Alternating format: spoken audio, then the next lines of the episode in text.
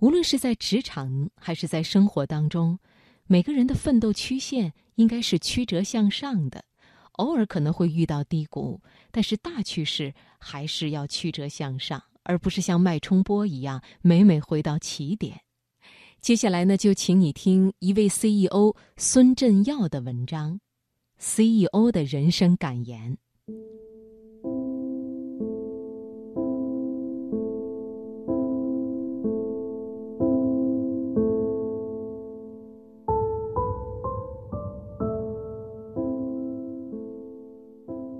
正常人大概要工作三十五年，就像一场马拉松比赛。要知道，大多数人最后是走到终点的，只有少数人是跑过终点。因此，在刚开始时就去抢领先的位置，并没有太大的意义。而与此同时，这场马拉松比赛还有初赛、复赛、决赛。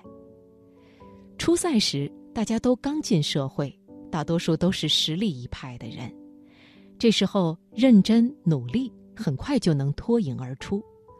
于是，有的人二十多岁做了经理，有的人迟一些，也终于赢得了初赛，三十多岁成了经理。然后是复赛，能参加复赛的都是赢得初赛的，每个人都有些能耐。这时再想胜出就不容易了。要有很强的坚韧精神，要懂得靠团队的力量，要懂得收服人心，要有长远的眼光。这个世界的规律是，给人一点成功的同时，会让人骄傲自满。刚刚赢得初赛的人，往往会骄傲自满，他们没有耐性，没有容人的度量，就像一只愤怒的斗牛，虽然猛烈，最终还是会失败的。而赢得复赛的人，则像斗牛士，不急不躁，慢慢的耗尽对手的耐心和体力。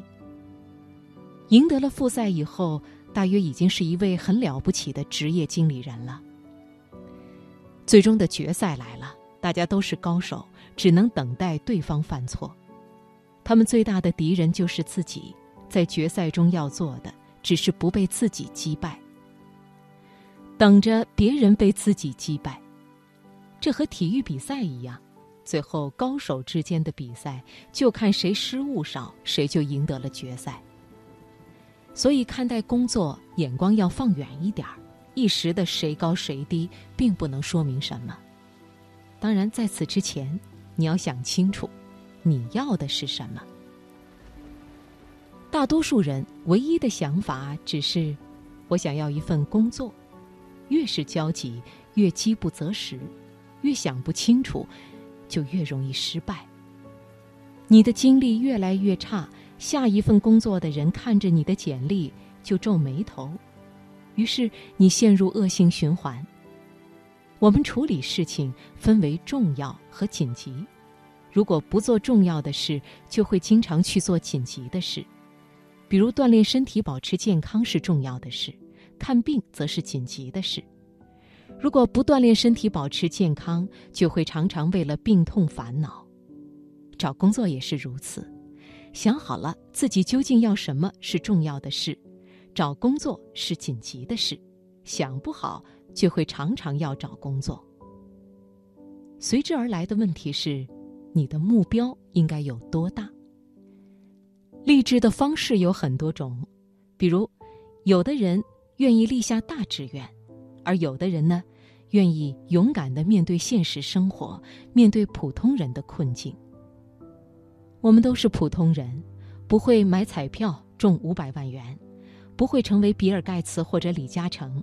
我们当中很少的人会创业成功，大部分人会活过六十五岁。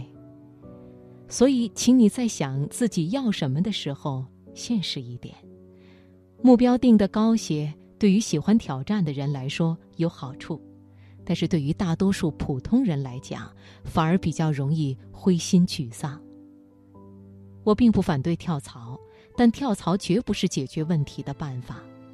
很多人跳槽是因为这样或那样的不开心，但这种不开心在现在这个公司不能解决，那么在下一个公司多半儿也解决不掉。换个环境，你都不知道会碰到什么问题。与其如此，不如就在当下把问题解决掉。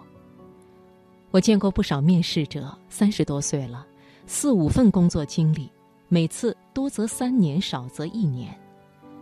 三十多岁时回到起点，从一个初级职位开始干起，拿初级的薪水和二十多岁的年轻人一起竞争，不觉得有点辛苦吗？